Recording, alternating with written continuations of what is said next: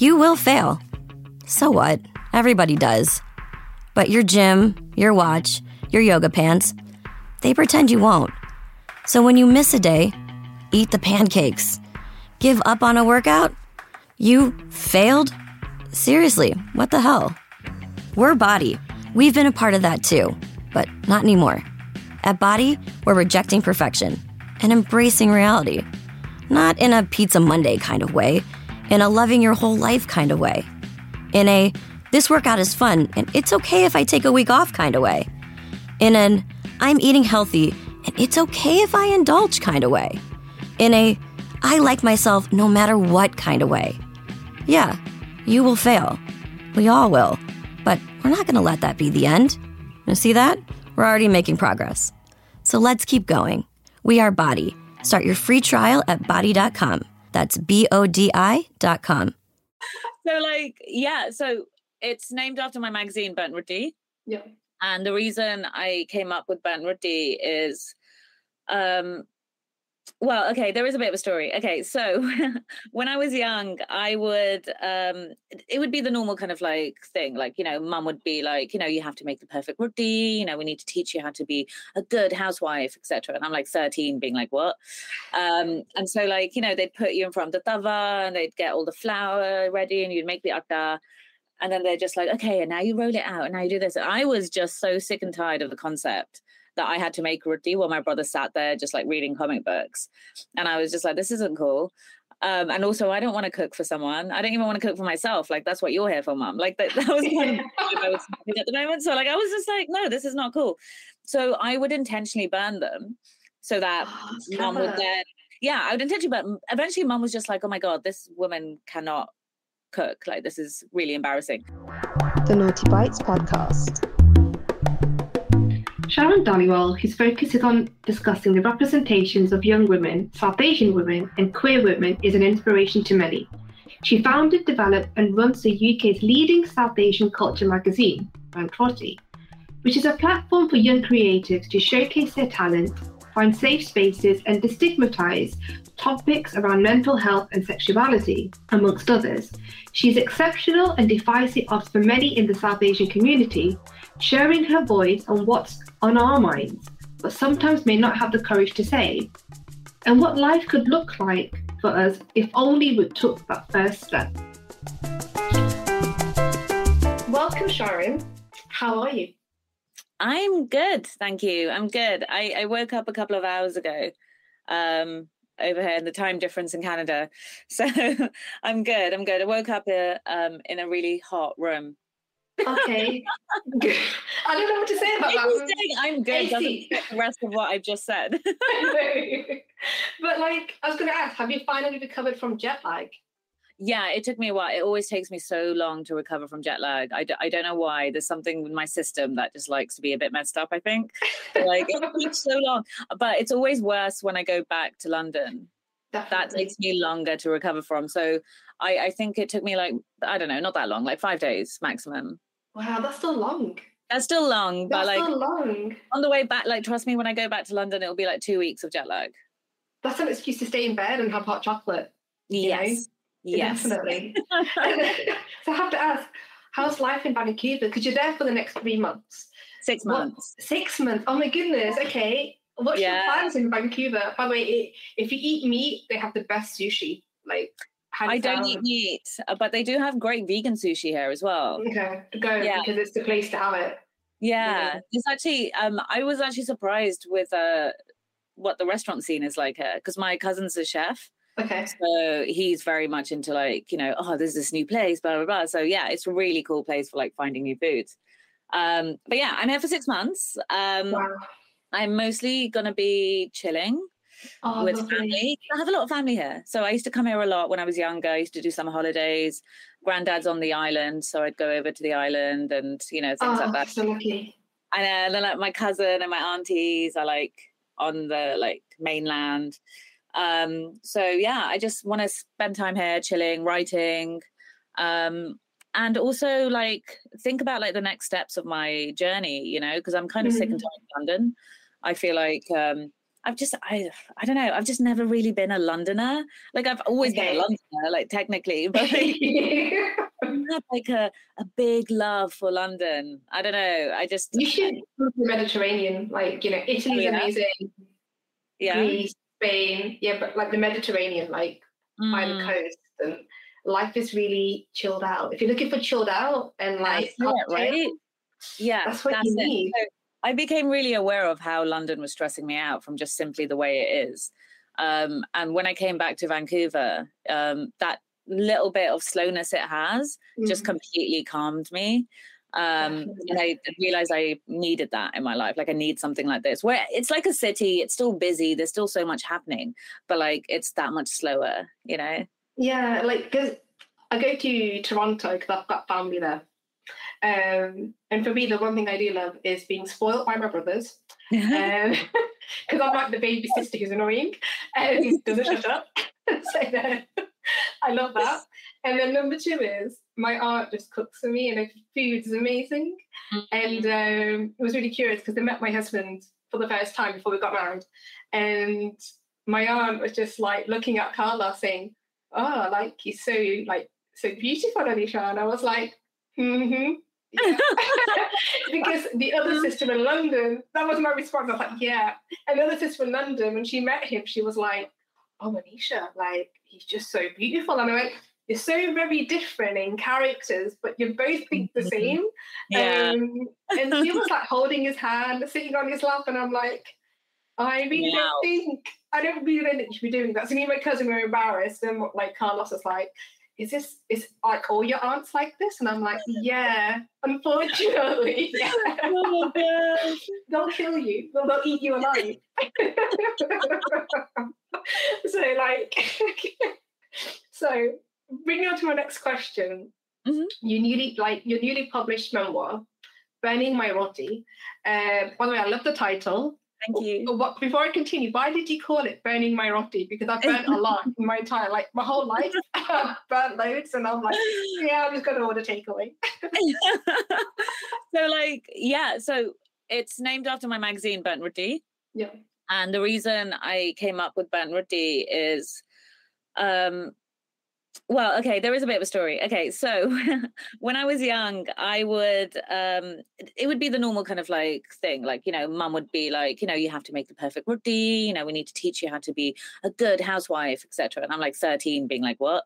Um and so like you know they'd put you in front of the tava and they'd get all the flour ready and you'd make the atta and then they're just like okay and now you roll it out and now you do this. And i was just so sick and tired of the concept that I had to make roti while my brother sat there just like reading comic books. And I was just like, this isn't cool. Um, and also, I don't want to cook for someone. I don't even want to cook for myself. Like, that's what you're here for, mom. Like, that, that was kind of I was at the moment. So, like, I was just like, no, this is not cool. So, I would intentionally burn them so that Oh, mum would then, yeah, I would intentionally, but eventually, mom was just like, oh my God, this woman cannot cook. Like, this is really embarrassing. So, she was eventually, she would just like go sit next to Raj, like, don't bother like trying to make roti and that's how i got out of making roti for a very long time um and i think it was my first kind of like step into activism without me realizing That's um, amazing. yeah but now i make the perfect roti I'm impressed because I like well, I hated making rotis. I hated it. So my one summer, my mom was like, "Right, that's it. You're going up to Preston and you're gonna learn from my sister-in-law." And I was like, "You up? Is that summer holidays?" I was like, "I don't want to learn it." So I would have been about your age, like 13. And then I had this cousin, and like a lot of us don't like to cook with her because she's always like shouting at us. And she's like, "Oh my god, you've not cooked it right, or you're burning it." And I went, "Do you know what? Do it yourself." And I would leave the kitchen. I went, oh, "I'm going to sit, watch TV." Um, but I remember my mum saying to me, I don't want to teach you to cook 'cause I want you to be an independent woman. Mm. Because she actually learned to cook from her in laws. Because my mum did a lot of sports. So her, her my grandparents were like, no, no, you don't need to learn to cook. You can carry on with your sports. But when she married, she was like, yeah, I really need to learn to cook. But for me and my sister, she was like, no, no, no, you don't need to. But then unfortunately, she passed away and it kind of got stumbled onto me. And trust me, I've made some really bad boo boos, like cooking, like over nutmegging or, or burning, like burning the ceiling with dal. And I'd be like, nice nice there's a reason why it didn't. yeah there was a purpose, there was like an inner reason of just burn everything because you shouldn't Mm. be allowed to cook. But now I don't make rotis ever. So um, Oh my god! I I taught myself. I taught myself because I was just like, because I, I like eating roti, and I got to a stage where I was also like, I'm an independent person and want to cook for myself and not for someone else. So I learned how to make roti for myself, basically. Eventually, uh, yeah. yeah, I, I should get back into it, but I'm like, yeah, tomorrow, which is never. so like, so Amazing. um, so your book focuses on taboo. Mm. Okay, so you know my my podcast is called Naughty Bites, and it's a bit of a pun. Okay, what's your guilty pleasure? Uh, Okay. yeah. So I have an answer for this. So, um, the only reason it's a guilty pleasure is like the ill come clear. So basically, I became a vegetarian about four years ago, and then I went vegan about three years ago uh, because I realized that dairy was affecting my eczema. Also, Okay. ethics, sustainability, the earth, morals, all of that stuff as well. that came secondary, if I'm going to be honest, because I was just like, oh my god, my eczema. Um, so I I don't I don't eat dairy. Like I don't eat like okay. I drink oat milk. I, I don't eat eggs and like etc. But I find it difficult to call myself a vegan because I can't stop eating paneer. I'm like- I'm so obsessed. Like, why does it taste so good? It's not my fault. It's it's the fault of the paneer gods. Like, it tastes too good. I can't actually call myself a vegan because I get so much guilt for saying that because I eat so much paneer, like so much. but it's I amazing. more now that I turned vegan. I don't know. maybe it's a craving inside of you going eat me like you know it, it, it it's like get in my belly your, your your belly knows you want it and it's like uh eat me it's like It's Homer Simpson salivating Yeah, literally. hundred percent, hundred percent. I tried to make um I tried to like uh, substitute paneer with tofu once and it just it didn't hit the spot at all. It just I was like, yeah, this is just a tofu dish. It's not so yeah, that's my guilty pleasure. It's paneer as a vegan. uh, so can I call you a little like part-time flexitarian like like it? Yes. Yes. definitely it's a part-time lover I don't know why, but it makes me sound flexible as well. So that's why I like it. I'm thinking yoga. I don't know what I'm thinking. But I'm not flexible at all. I can't even do yoga. So if someone has the vision of me of being flexible, that makes me happier. so, so, you, so actually, like your book focuses on taboo, so cultural identity, body hair, colorism, etc. Mm. Your book resonates with a lot of people. So when I was thinking body hair, I was like, and cultural, like cultural identity, I was like, oh my god, like I, yeah, that's how I feel. And you know, when you share posts, I'm like, how the hell? Because you've got so much courage. I'm like, I admire you for it because I wouldn't. As a teenager, I hated body hair. Like, it- Mhm. you know, as an Asian, your parents are like, you're not getting waxed, you're not having laser. So at Mhm. school, I, I used to get called spider. And now I'm like, I hate, you know, when you look back and you're like, oh my God, did I have sideburns? And did I have like a, Mhm. you know, it, Yep. it was, it was um difficult growing up as a teenager Yeah. but like what made you start your journey because all everything you've written in like all the chapters it's it's thought-provoking but also like everyone's like yeah that's exactly how i feel you've written a book that goes this is my life as well Mhm.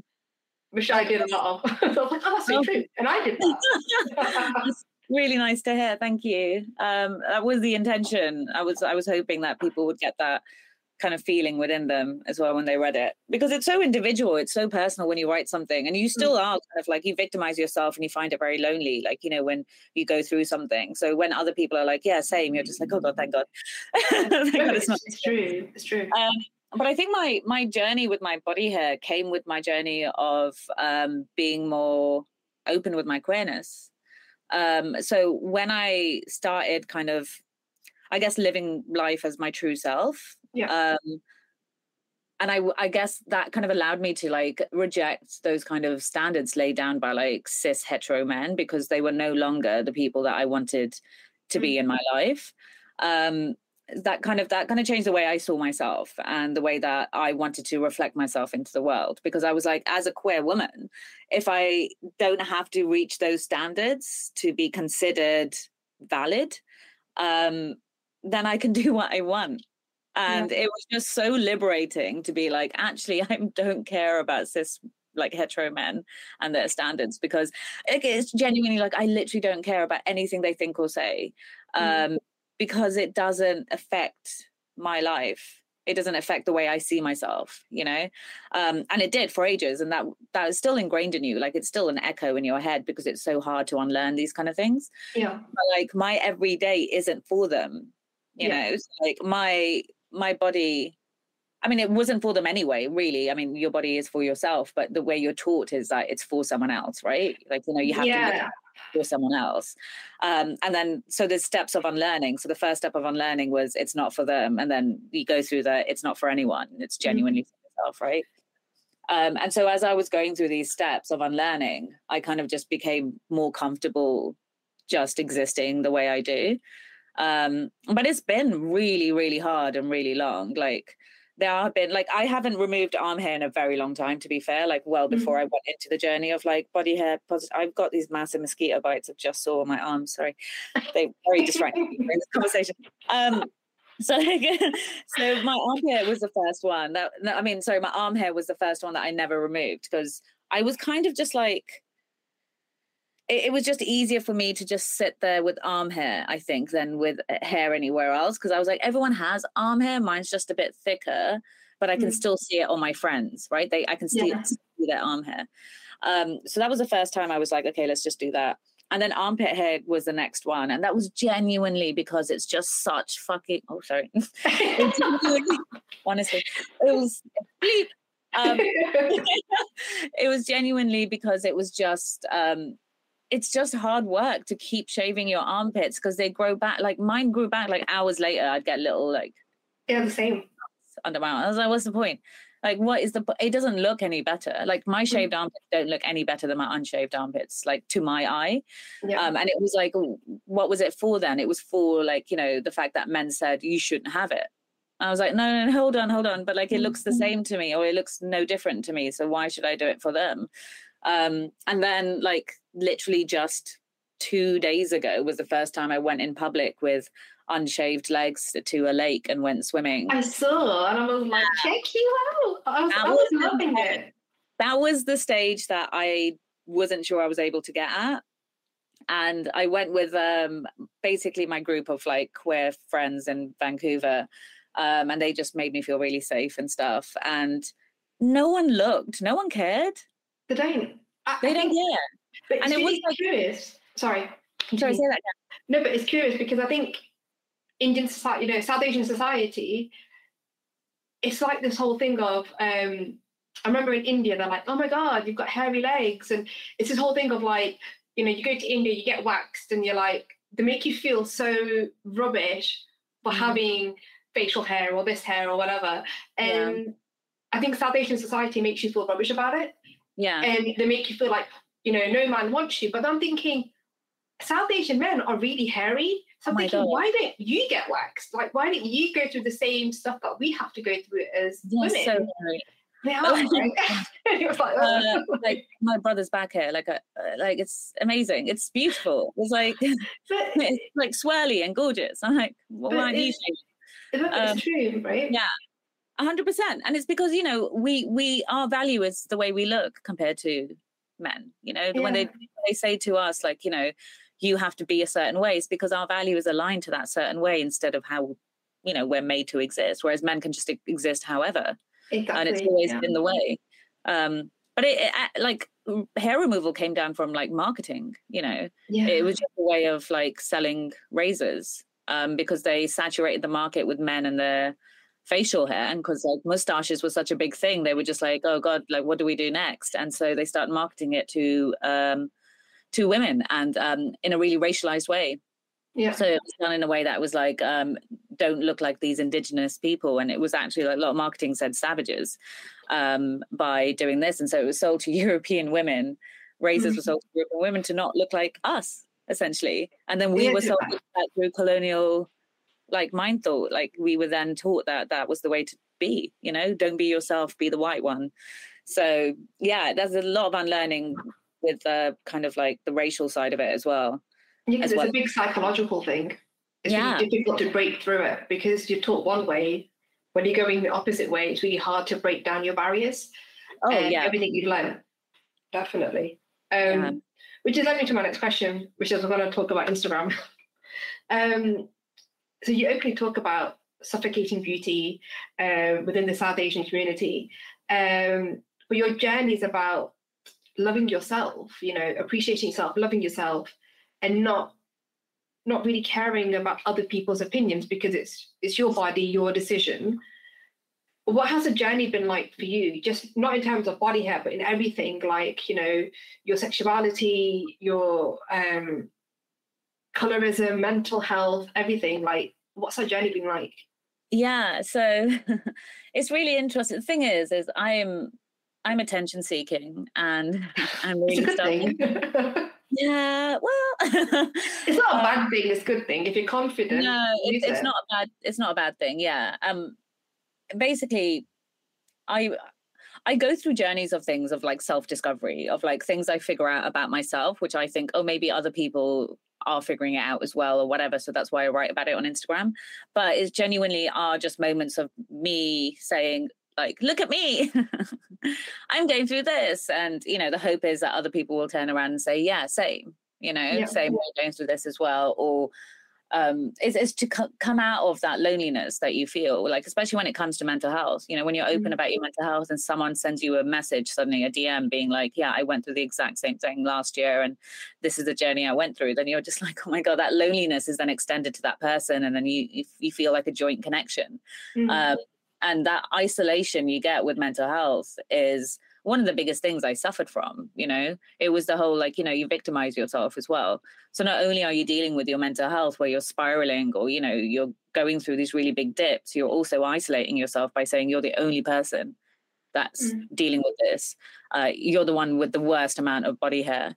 You're the one that's like, you know, being mistreated the most or whatever it is, right?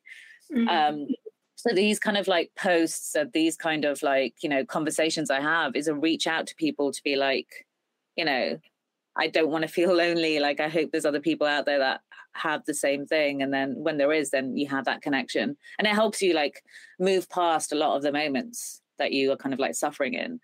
Um, so the journey has mostly been that. So every time now that I, you know, do like a vulnerable post or something, it's the hope that someone then reaches out and says, same, you know, me too. And we can like hold hands virtually together through yeah. this kind of thing.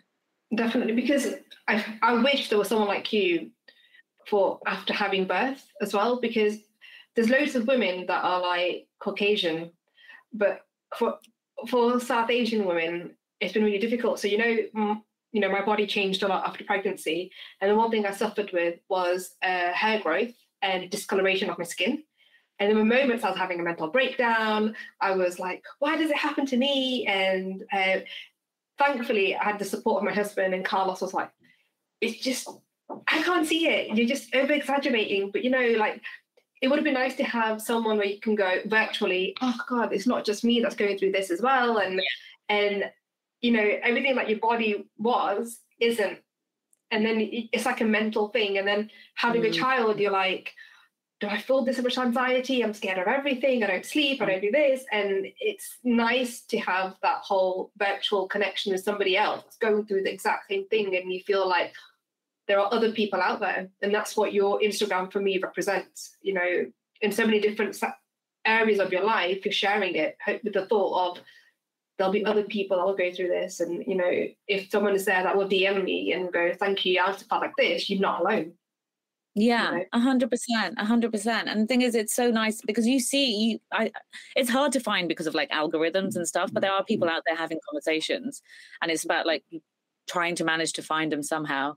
Mm-hmm. Um, but like, I think like uh, digital connections are a lot easier than in-person connections because there's still so much anxiety with like admitting things out loud in person.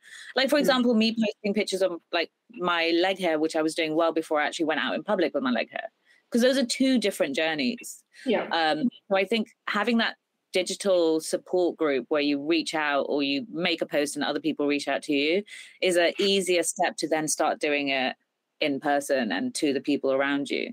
And mm. I think that's really vital. No, definitely. And I think one of the, the things I love about you as well is that you've openly spoke about compassion and empathy. For humanity, but in the sense of welcoming other people regardless of their cultural identity Yeah. and sexuality, to name a few. What has the support been like for you? Because you don't call yourself lesbian or gay or whatever, you call yourself queer. Mm. Has the support been there for you? Because I think it's really hard for someone to come out because a lot of people there's still that stigma around it. What what's it been like? Um, you know what, like super interesting. And so I get asked this often, but you know what's really what I didn't realize until very recently is I didn't really look properly into what the journey was actually like. I I would go like, oh yeah, mum would say this and dad said this, and then my brother did this. Like, you know, that's not the actual mm. journey, that's just a couple of conversations, right? But the actual journey was me supporting myself Okay. and it was really interesting because i i continued to do that thing that i did with my mental health where i isolated myself from it you know? Okay. so then i would tell myself like okay so sharan you need to start a queer event. You need to like you know start a pride event like all this kind of stuff as if like there aren't other people out there that'll be able to like Yeah, no, be definitely. part of the journey with me. And it was that whole thing where you just you create this loneliness around it. Um and i did have like a lot of like different queer groups thanks to like you know already the journey i'd gone on with Burnt Roti and just like you know not being openly queer but like obviously being queer and so like already having like uh like groups of people in the community Yeah. but yeah, there was still a lot of isolation. And even though there was a lot of acceptance, it didn't mean that there was internal acceptance for a very long time. There was also a lot of self doubt because it's so kind of ingrained in you that you shouldn't be this way. Um, that you you start going, Oh, am I or am I just rebelling? Mm. Am I just trying to piss off mum a bit more? You know? And then you're parent you literally never want to be with a man again. So like obviously like there's something No, there. true. Yeah, no, Um, definitely. and so there's also like um the journey of like the terminology you use and how you identify yourself because your sexuality or your gender identity is just an ongoing journey that that's something that you are going through as a self discovery forever and that is because we are constantly still learning and understanding um and unpacking you know? Because there's so much that's been kind of told that this is the way of life and then now we're realizing that we shouldn't be listening to a couple of old white scientists back in the day saying that this is what it's meant to be. Um that like the reason i now say queer is because it's easier for me to like identify as queer without having any questions you know Mm. with, without people being like yeah well, you know if i said bisexual people would be like oh right so you probably will like end up with a man or something you know? Yeah. whereas the reality is is i i don't actually i'm not actually sexually attracted to men um and i realized that a lot of my history was just like um almost like forced heteronormative kind of lifestyle where i was told that you had to. Um and so that's why none of my relationships worked out shocking um I love how you said that. It was really like sarcastic. You are shocking. yeah, like huh, what do you expect, Sharan? You you're very gay. Um, so like, yeah, I, I, I feel like it's an ongoing journey of like you know trying to come out of that loneliness more and more. Mm. Um, but because it's not only isolating from like you know the side of sexuality and that kind of side of it culturally it's quite isolating as well um but i try and teach myself as much as possible through history. So like i came to a space not that long ago where i realized it was an indian culture that's stigmatizing me. It's the colonial british culture that's stigmatizing me through their reign you know because even though like you know sexualities and gender identities weren't like the most accepted they were they existed through history were written about and like you know our heart our art in uh, indian art is very gay um It is. our sculptures everywhere on like you It's know all- erotic as well. yeah we're all we're super horny. erotic. Yeah, Yeah. because I remember growing up. Did you ever have those like cloth paintings of one bloke and ah, you got it. I'll try and explain this to Carla. Look you see the look at nipples. underboob. Yeah, it's like nipples, and you see Yeah. one boob, and you see one Yeah. man, and like a harem of women. Yeah Like Indian culture is very sexualized. It's very, Yes. and everyone thinks about sex. Definitely, and it's definitely. because it, it came hand in hand with spirituality so like our culture is a very spiritual culture and with that is like you know our understanding of the earth and our existence alongside Mhm. the earth and so it wasn't like a these humans were better than these other humans and you know and then we live on the earth it's like we all are kind of like collaborating with earth in a certain way so it wasn't kind of like set up the way that um the global north set it up. Yeah. um and so yeah i think then when obviously there was still a lot of chaos as well with sexuality and gender identity because there is still like humans are still like awful people most of the time. Very but yes. yeah um but then yeah when the colonial reign came in that's kind of when like you know it was uh, criminalized to be homosexual and it was aligned to bes- bestiality and pedophilia so things like that. And that was a british law that they I then into the indian law yeah um, so it was legislation that was moved over that didn't actually make sense within our culture but that became ingrained in a lot of indian mindsets and so did a lot of the colonial rule you know you see a lot of indian families acting a certain way off the back of what's been ingrained in them from the way they grew up. Yeah, Uh, and, and I think an example of that is what you see in Goodness Gracious Me. Yeah, It's like a, a set of it, and you're like, oh god, that's so true. yeah. And it's it's um Goodness gracious me was like a turning point in my life. It was truly a turning point. Oh my god. I still like every now and then find the episodes on YouTube to watch. they're And they were- funny because you re- you really do laugh at it, you know, but Oh my it's, God. it's true. It's it's on point. It's absolutely is. perfect. The Kapoors that were like the Coopers. That's it.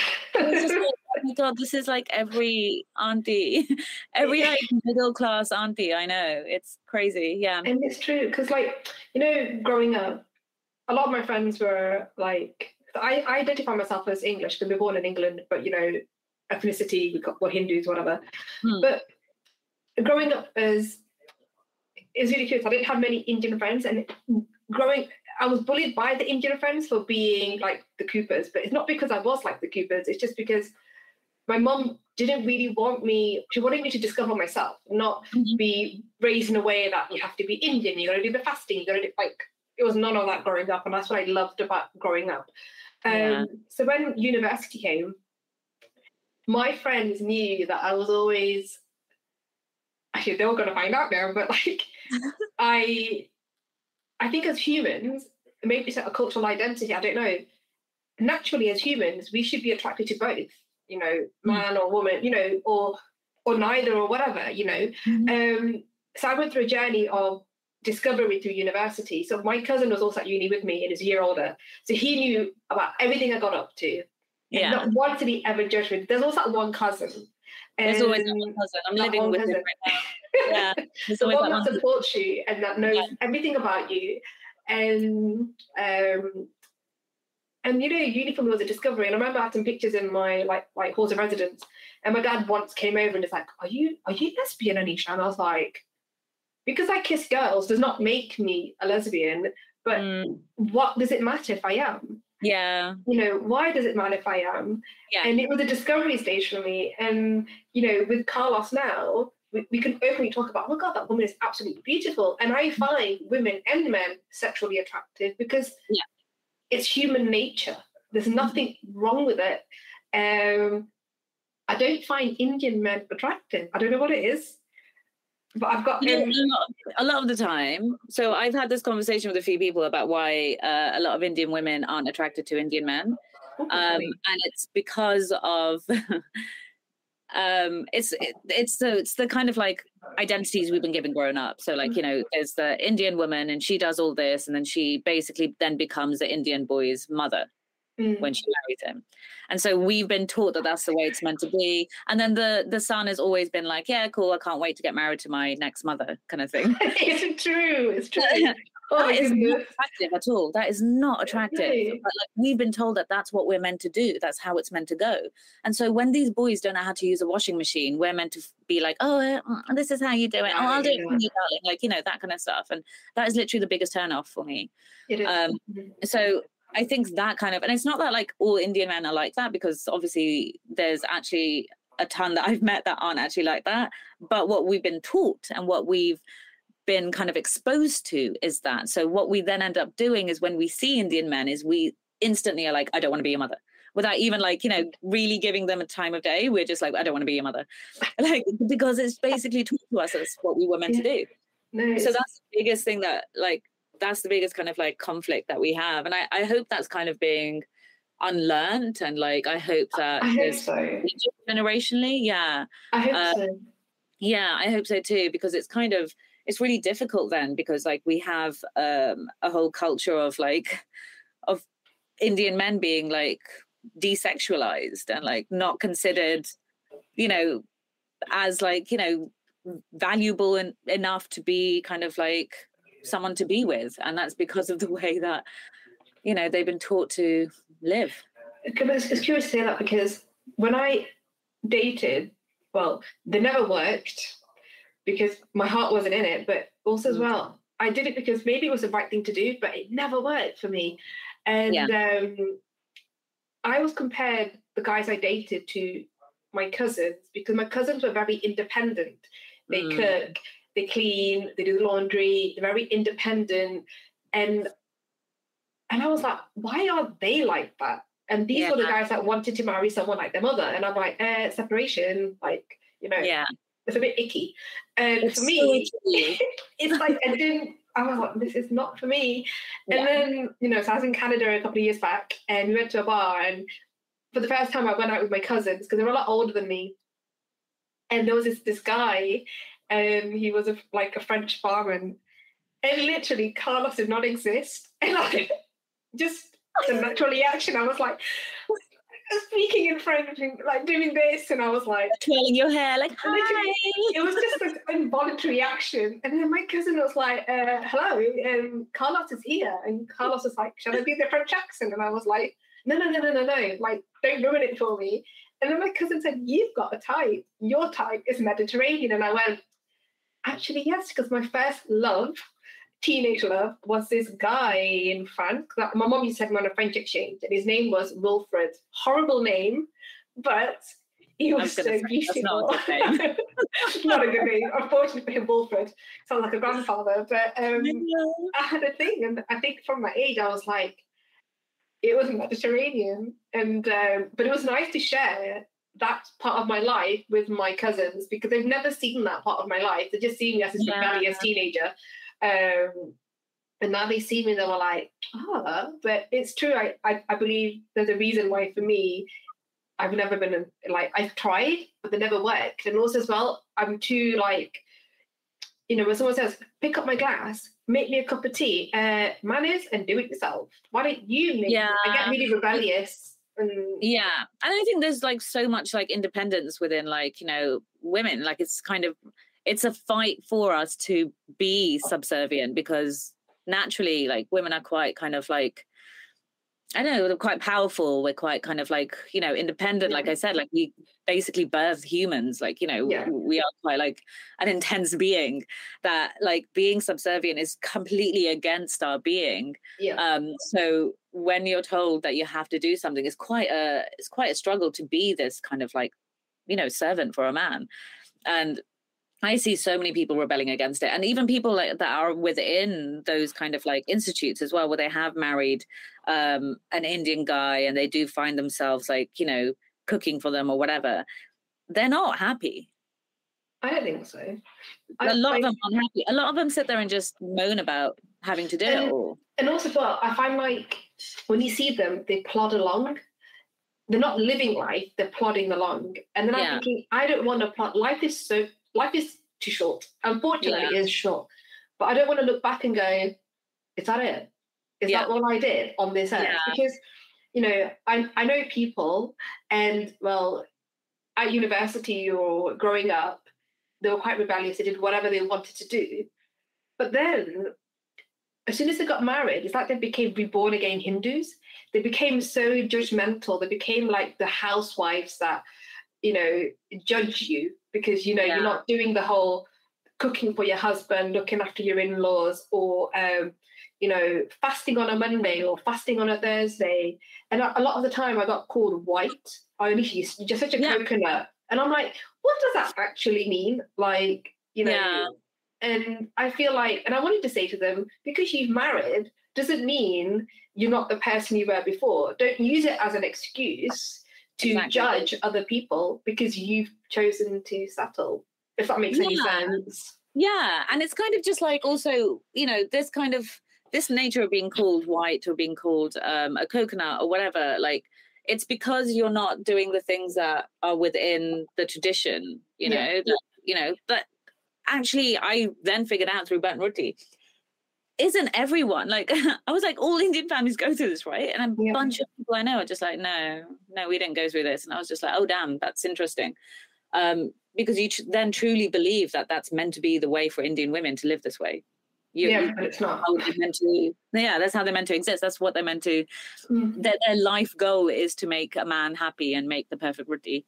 Like yeah. I believe that that's what like all the Indian people in the world thought like that's it. And then eventually I realized that like, you know, that's not a thing. Like it's it's a very particular bubble, I yeah. feel, of Indian culture where they're just like, you have to do this.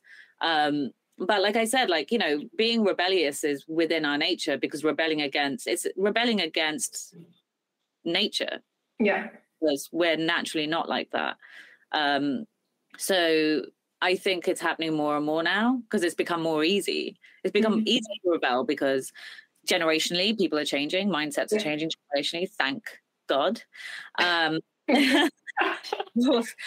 but like also, you know, people's availability to be more open and speak about things has just skyrocketed, and that's helped with like you know the nature of digital world as well. Yeah. Like people are more comfortable to be able to speak digitally instead of in person.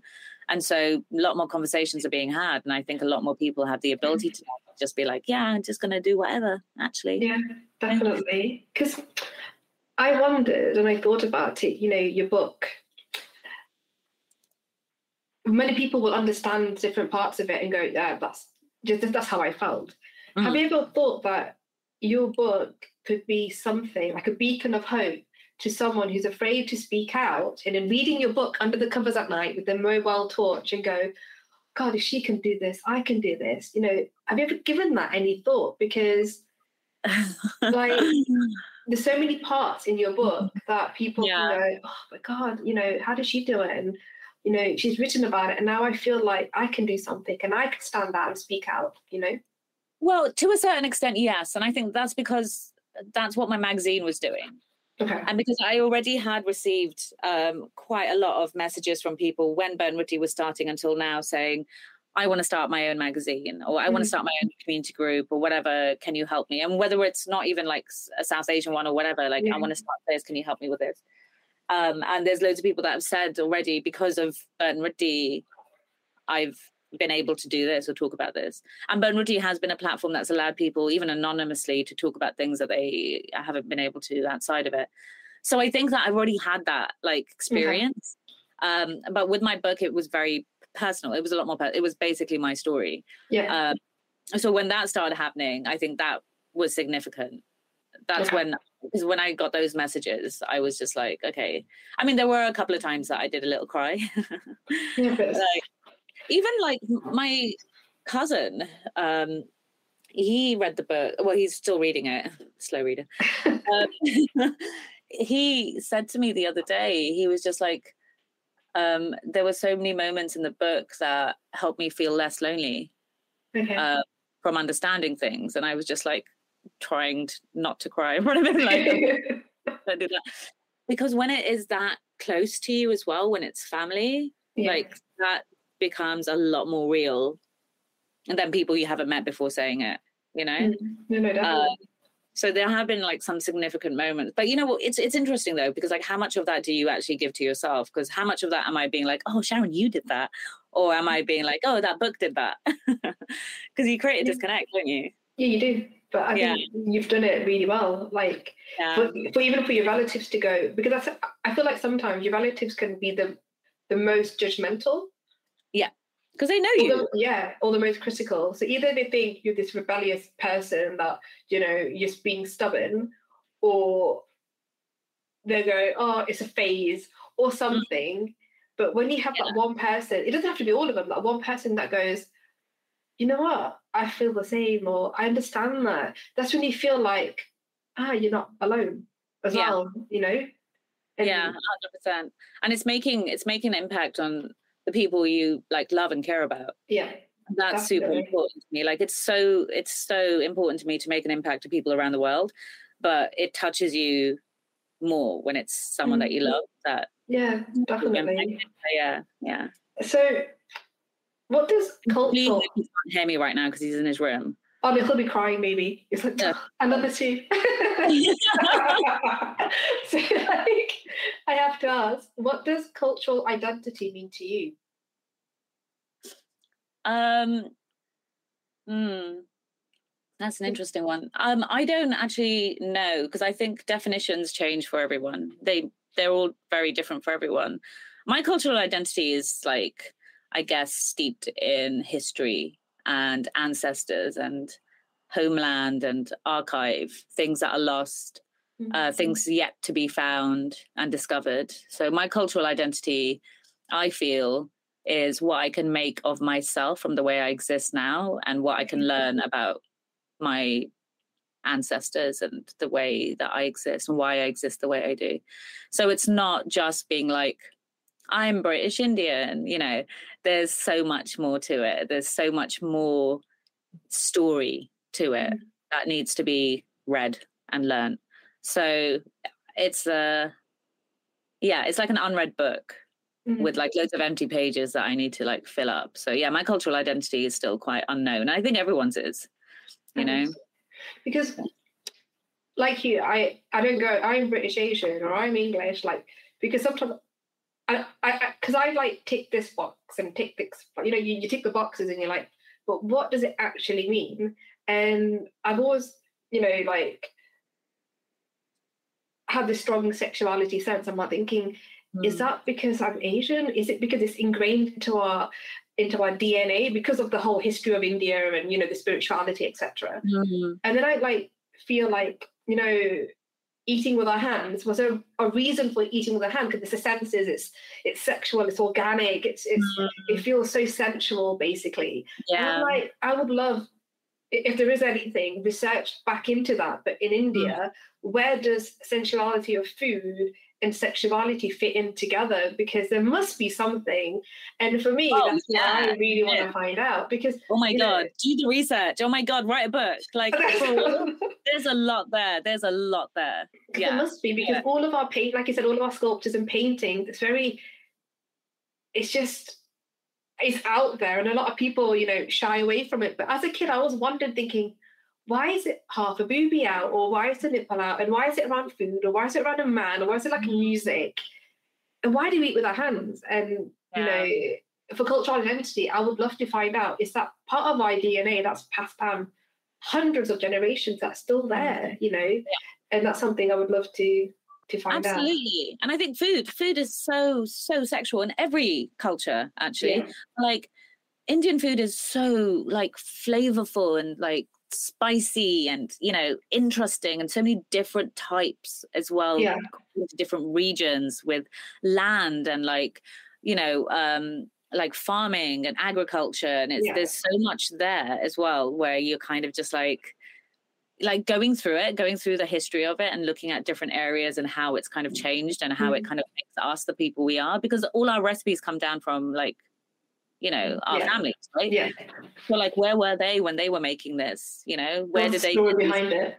from and like you know why did they add this in suddenly and that's why we eat it like this now you know things like that like it's fascinating and there's so much there and there's definitely like huge stories there as well I think so as well because I always wanted to write something about sensuality and food, but Mhm. but relate to Indian culture. And it's like one of the things I loved was when I met Carlos, uh, his best friend was also a mystery.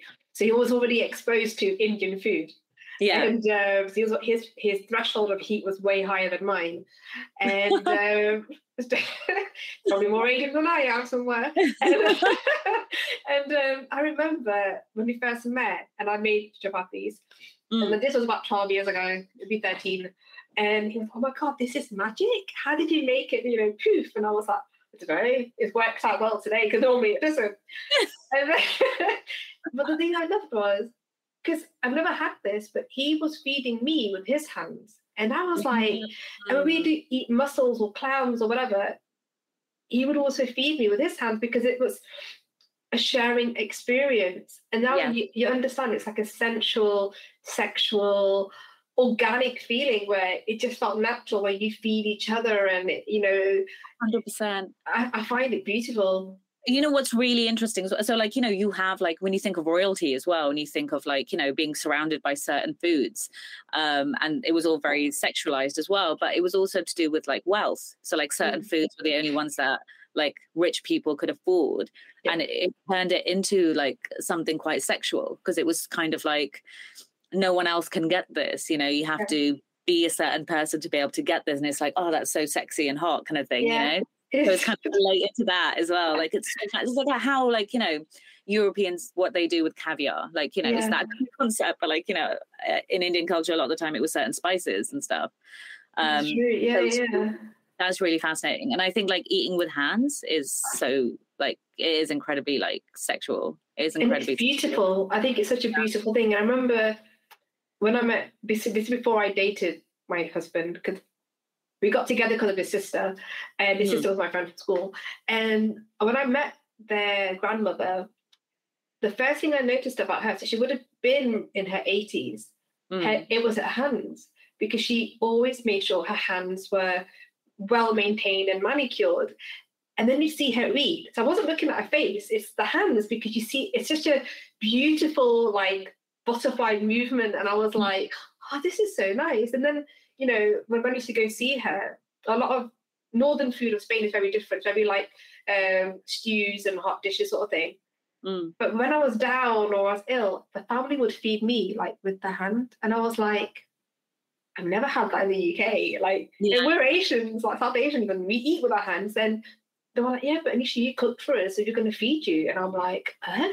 And Yeah, it was there's such a level of intimacy lovely, there? there was intimacy, yeah. And, you know, I was feeling really low, and the uncle was like, Anisha, open your mouth. And I opened my mouth and he's feeding me food. And I was like, it was intimacy and trust. And Mm. there's so many levels that you can have, I think, you know. Yeah, definitely, definitely. And it's also like, you know, when you eat like roti and sabji and you're just like, you just go like that and you eat it. And then you're like, maybe you make it for like a white person or something like that. And they're struggling to like tear off the Mhm. roti and get the sabji on. And you realize that you've got this pattern in the way you do it. And there's this smooth motion and you grab enough, you grab the perfect amount and like, you know, and other people will struggle. And yeah, it's an interesting kind of like, But I don't think you've realised your hands are very sexual because of your tattoos as well. yeah. When you move, it it's like a, it's really like flamenco-y. like, Yeah, yeah. like that's how like that, like that right now. Yeah. Yeah, like it's a light bulb movement. It's flamenco. I'm very, I'm very attracted to hands as well. I like that's a thing for me, and I think that's why I decorated my hands with tattoos as well, and I get my nails done with different colors as well because I find hands beautiful and fascinating, and it really kind of I feel I, I like watching people what people do with their hands as well, like the way they because I'm very much a speaker with my hands. this, yeah, me too. Yeah. um, and so like I notice when other people do as well, and I find it really it's like almost like a dance that they do when they're talking, or like you know the way that they act, and I I find it fascinating. So I like hands anyway. So when that's involved in eating, like you know that adds to the sexuality of it all. Because Yeah. that actually leads me to my next question.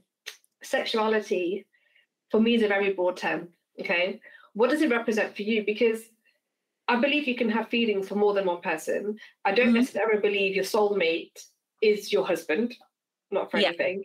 Um, and I always think of sexuality because I, I always compare it to the Trojans or the Romans because, Mhm. you know, in war, you would sleep, you know, the Trojans would, I think it was the Trojan that would sleep with the person next to them because, you, you know, you're, you're, you're tightly packed, so you're there to protect one another. Mhm. Um, and the Romans are the same, you know. But nowadays it's like, oh God, you know, there's not so much taboo around that. But what does sexuality mean for you? Like, Um, I think it's it's very personal. I don't think it should involve another person. I think when mhm, I think sexuality conversations tend to end up being about a partner or a relationship or Yeah. sex. Um, and sexuality is just you Yeah. Like it's just your individual self, right? yeah. Um, and so when it's aligned, that's why like bisexuality is such an issue for so many people because they're just like, well, when you're in a, a hetero passing relationship, even though you're queer, then are you really queer? Like, are you really bisexual kind of thing? And it's just like, but that partner doesn't define the person. no. Um, so sexuality to me is just another extension of yourself, your identity, the way that you exist, live, um, the way that you go through your own journey. Like, for example, like we said at the beginning of the talk, like Yeah. the journey of my body hair was through my sexuality. Um, Mhm. and so that was very personal, and individual to me. Um, and so, yeah, I, I don't align it to a person or a partner or a future relationship or sex. I don't relate to sexuality, even though it has the word in it. It doesn't mean that it's a big it. Um, it's yeah, it's just about the way you see yourself and but I think it's a. But I think you're right. It's it's a, like it, it's what I said. It's a broad term, Mm, and a lot of people, like you said, define it to sexual like to sex and partners. yeah, But sexuality is how that person, for me, carries themselves off. You know, um, I remember years ago. You know, in Granada, like they do lots in the little plazas. They do um like flamenco or like you know salsa dancing, and there was Yeah. this old couple, and the woman had so much sass, and she was fully like she would have been in her seventies, but Carlos and I were drawn to her. We were like, "Gosh, she's so beautiful," because she had this energy and aura about her that was like, "I'm in my seventies, but I know I've still got it." Like, Yeah. you know, the, the way she carried herself off, she was so confident, and the smile and how she presented herself, everything was like this whole package, and yeah, it was so captivating to watch because my eyes were just on her because I was like, Mm. damn, like she's amazing. And I believe it's how you are as a person and how you the how the decisions you make affect Mm. how you are, you know? yeah, absolutely. And also, like you know, I, I truly believe that heterosexuality is forced on you. I, I don't Mhm. believe that like heterosexuality is the norm at all.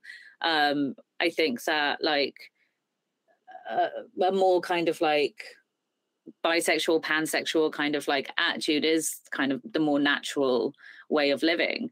Um, so if people have attraction outside of the gender that they've been told that they're meant to have attraction to, uh, then that's more natural than just liking one gender. You know, I feel like that's kind of very restrictive. It kind of like stops you from experiencing full life and understanding yourself through it as well. Because when you can have connections with people on certain levels despite what gender identity they have then you learn more about yourself Yeah. and you grow as a person. Um, and i think that that's kind of like more important to me. And i think that's what i do as well. I make connections with as many people as possible to grow myself and for them to grow as well so Mhm. that the journey of growing individually can be with the person but like you benefit from it Yeah, no, def- I, I believe that because Yeah.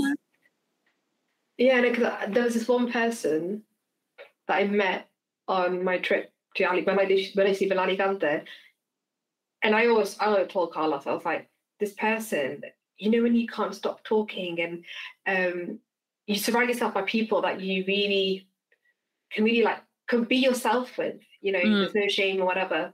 yeah And I asked to Carlos, there's something about this person, we can't stop talking. And I always wondered, thinking, could he be a soulmate? Because, or because he Yeah. wasn't my husband, but it was just a conversation and everything, we were just aligned. And I wasn't drawn to him sexually or anything like that, but it was just, I was captivated by this one person because it was so interesting to be around. But it made Yeah, me feel better because I was like, oh, I feel the same way.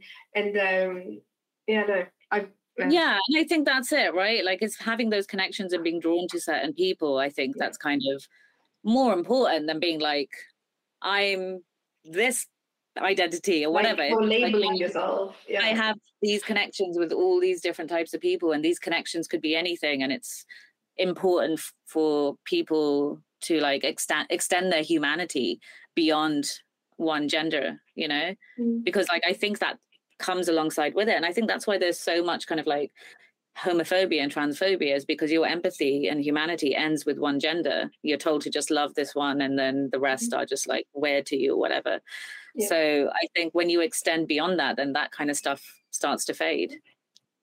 I think so. Because like going on from that, you're because you're surrounding yourself by these sort of people that are supportive. It's like a network, you know, you hold them close because it also encourages your journey as well. Yeah. You know, because I believe that if you surround yourself by positive people, it does help you a lot more than surrounding yourself by negative and judgmental people. But once you Yeah. start to let go, everything kind of flows better. Yeah. And and which led me to, you know, your career is slightly different, but your career has been in you're di- like you're a director of um, Ben Forty, and then you got the Middlesex Pride, I think it is, and there's another one. So you you know you've kind of immersed yourself in different areas. Hmm. So for many, you are an inspirational leader because they're like, "Oh my God, she's done this, she's done this, she's done this."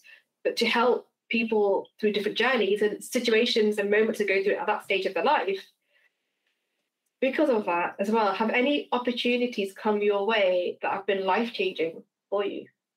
Oh, literally every opportunity. Like even like a- anything. Like I think people are just like, oh, do you have this big thing that's come your way that's changed? Like anything. This conversation, like everything I have that is something where I connect with someone or when I can get a message across anything, I'm like, this is amazing. Like this is mm. like made a significant dent in the way that I can now move.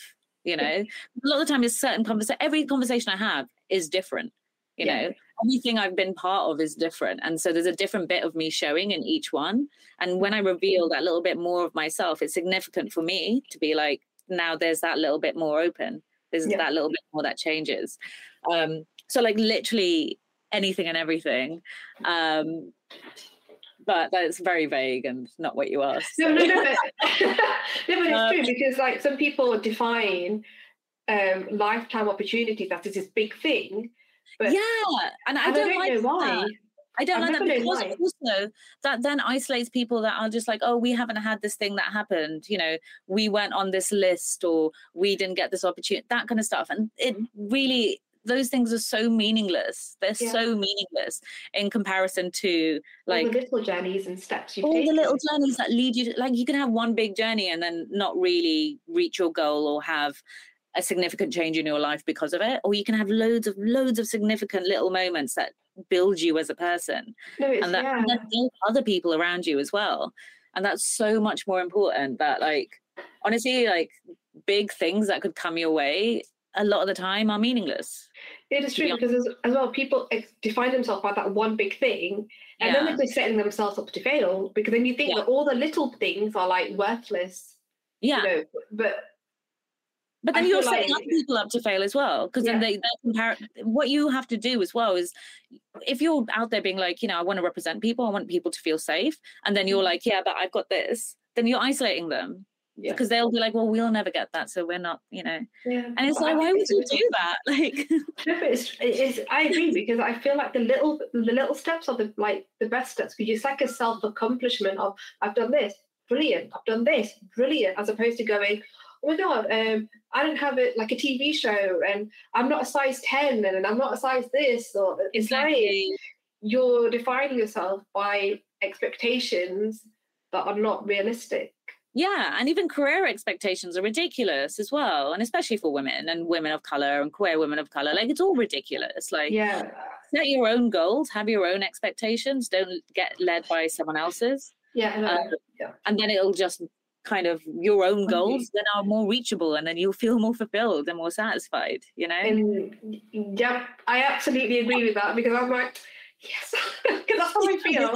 You just took the words out of my mouth. So, yeah, I'm not sit there and be like oh i want i want to reach the goals that madonna reached like yeah, that's crazy talk like no i want to reach the goals that i want to attain as an individual person that will fulfill me you know yeah. and it was writing a book and that is quite a huge goal It's and that's been huge for me and so i took a massive step back after writing it and didn't do much work to take No, a you, break t- you have to ta- mentally. You have to take a break. holy crap yeah i needed it You- desperate because i just know, all my trauma into a book and was just like okay i need to go sleep for like two weeks please but also park it because I'm one of those people that when you work so hard at something, you've accomplished this book, but then you need to take a step back, close that book, and go, okay, I need to take like a like a pause and go Yes. two three weeks, disconnect, and then come back to it. You know, because then you really appreciate it. It's, Yeah. um, yeah, Yeah, yeah. And you have to remember to keep loving what you're doing as well. And so you have to take care of your health through it. Yeah. Otherwise everyone else won't love it. yeah, You know? right, true, true, Yeah. Uh, definitely. Like, um, so I have to ask. I want to talk about your childhood. Oh. And well, I hope you like the question. And um, many South Asian households surround the same surround themselves by food, your Mm. favorite dishes, etc. And it's those meal times is where you really converse with them. You know, Mm. you talk about things that happen. Were you able to talk openly with your family about the thoughts that you were going through and the situations you were going through in life? Like, was it like an open situation where you can go, okay, I can like, look at your faces like, if anyone I can see this have video, they were like, what? Really? She's, people do she's in that. caterpillar Yeah. like- genuinely you know what it's so funny when i when i see that happening with other families or i see it in like films or tv or whatever i'm just like oh isn't that nice uh isn't that a nice little fictional story? Um because i i never know. I never experienced that. Like every time me and my family would when i was young would have sat down for a meal a lot of the time it would have been a silent meal you know? Or like you know the the parents would have something to say and it, usually it was just a have you done your homework? or like you know stuff like Yeah. that. Um so like yeah dinner time was never really a sharing time for Okay. us.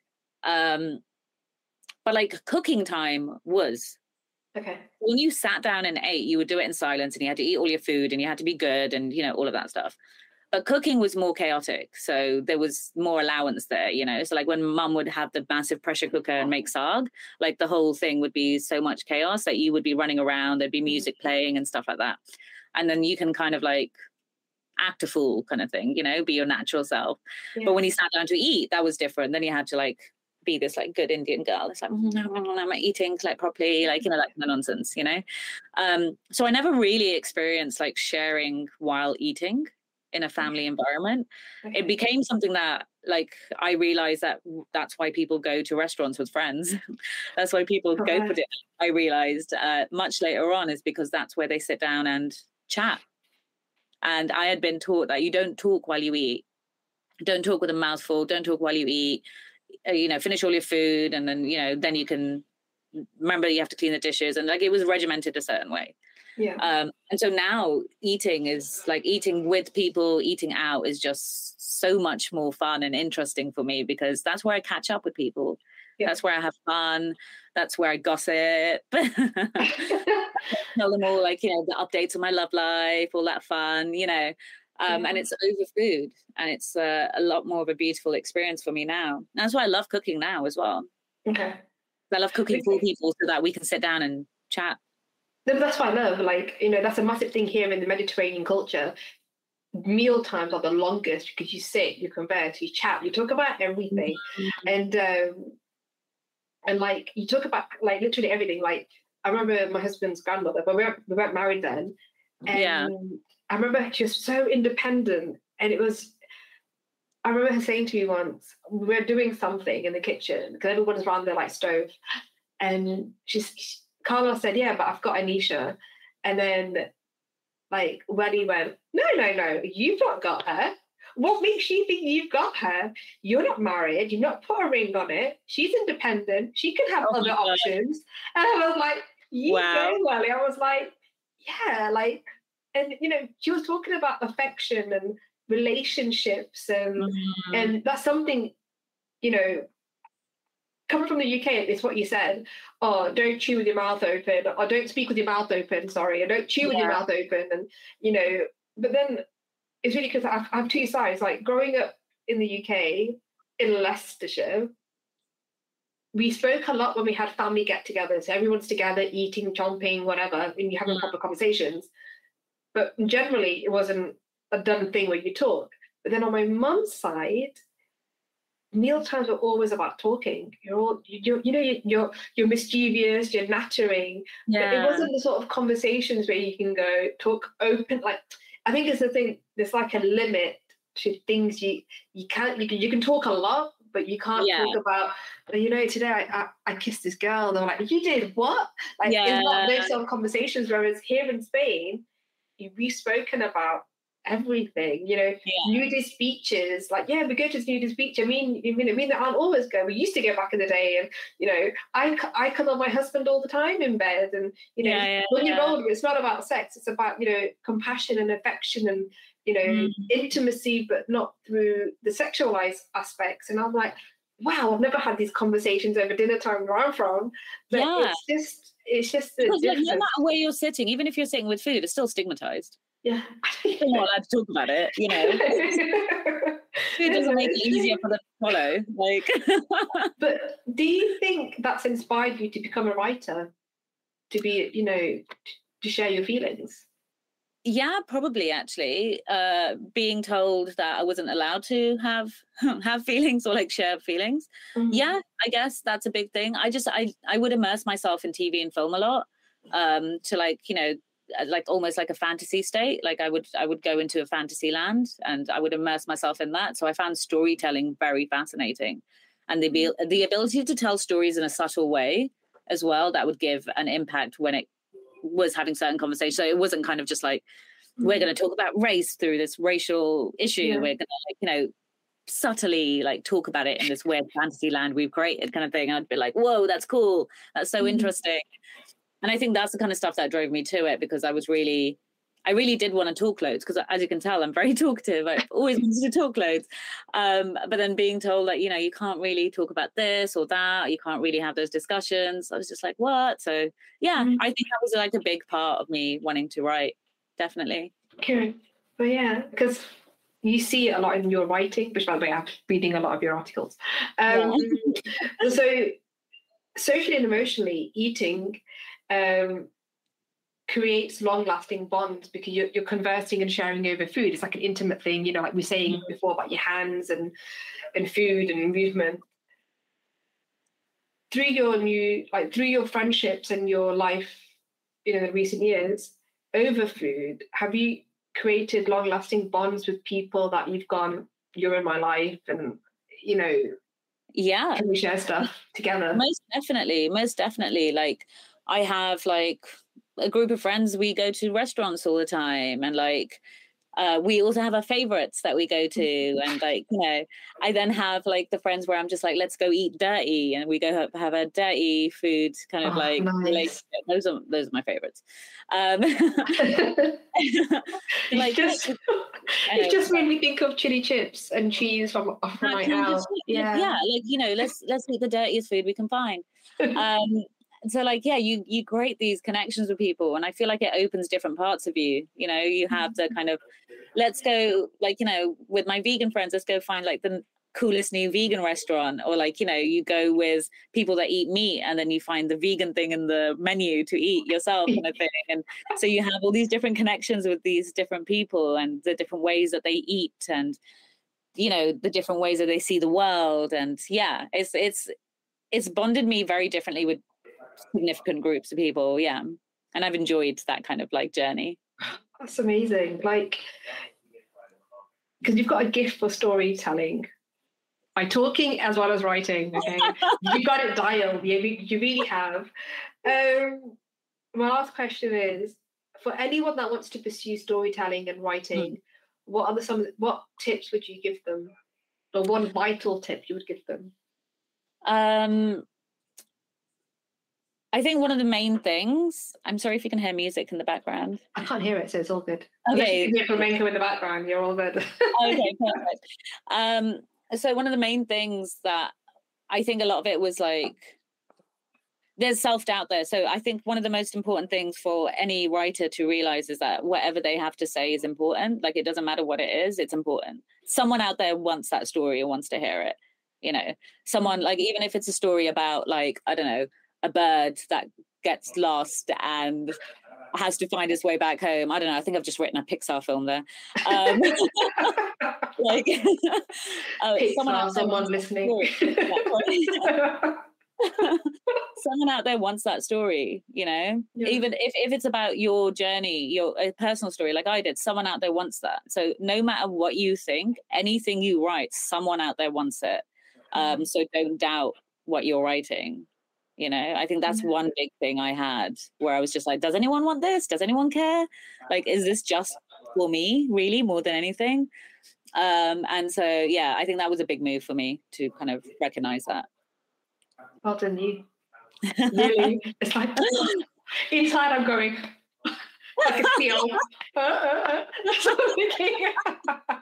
um, but yeah, like because like I was saying, like your chapters in your book, and even the things you write generally um, mm. online, I'm like, damn, like for me, it's like, oh God, gosh, you've done it. Oh, that's so that's so true. But it's you have a gift for talking as well as writing for me. Oh, thank you.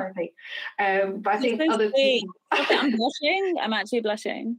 no, you're fine. You're good. You're just blusher.